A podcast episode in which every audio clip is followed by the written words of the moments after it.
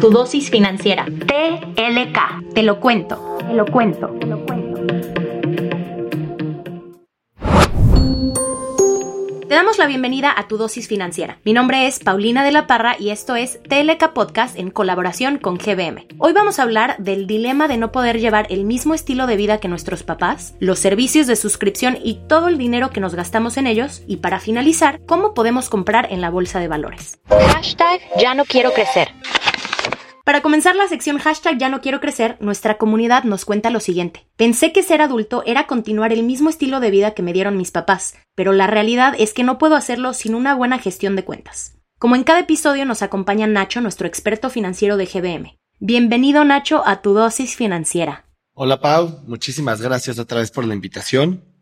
Claro, creo que el punto que mencionan es muy importante y lo vemos en todos lados, ¿no? Yo creo que la primera recomendación sería...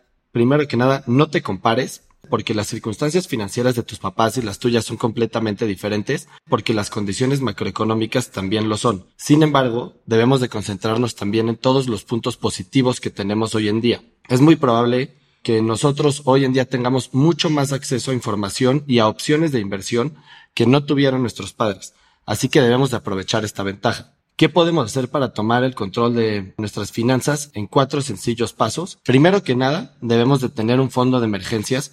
Este fondo de emergencias recomendamos que sea de 3 a 6 meses de tus gastos mensuales. Por otro lado, contrata un seguro de gastos médicos mayores. Los gastos de la salud puede ser una de las razones que pueden dejar las finanzas familiares en quiebra. También, mantén tus créditos bajo control. Idealmente, tus deudas nunca deben de rebasar el 30% de tus ingresos. Y por último, invierte. Recuerda que hoy en día hay muchas opciones de inversión con montos muy bajos que te permiten acceder a asesoría personal o digital, como es el caso de GBM+. El gasto hormiga.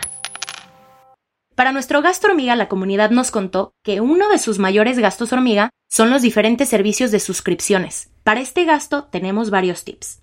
Haz una limpieza digital cada 3 meses y si no la has usado en 3 meses, probablemente ya no te sirvan, así que elimínalas. Ahora, si ya estás en un plan de limpieza digital, conserva solamente una suscripción por tipo de contenido. Por ejemplo, ¿para qué tener 2 aplicaciones de música, de varios periódicos y además varias suscripciones de películas y series? Imagínate, si al mes pagas $300 en suscripciones que no usas, al año son $3,600. Seguramente este dinero lo puedes aprovechar mucho mejor en otra cosa.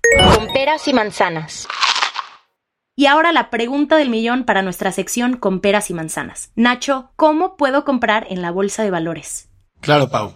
Vamos a verlo de forma muy sencilla. La bolsa de valores es un lugar muy parecido a un mercado convencional. La diferencia es que en este caso lo que se vende y se compra son instrumentos financieros y estos mismos pueden ser de alto o de bajo riesgo y para comprarlos o para venderlos también hay una persona que está del otro lado que está igualmente comprando o vendiéndonos este instrumento. Para invertir en la bolsa necesitas abrir una cuenta en alguna institución financiera. Antes, este tipo de inversiones eran accesibles únicamente para las personas que tenían más de $500,000.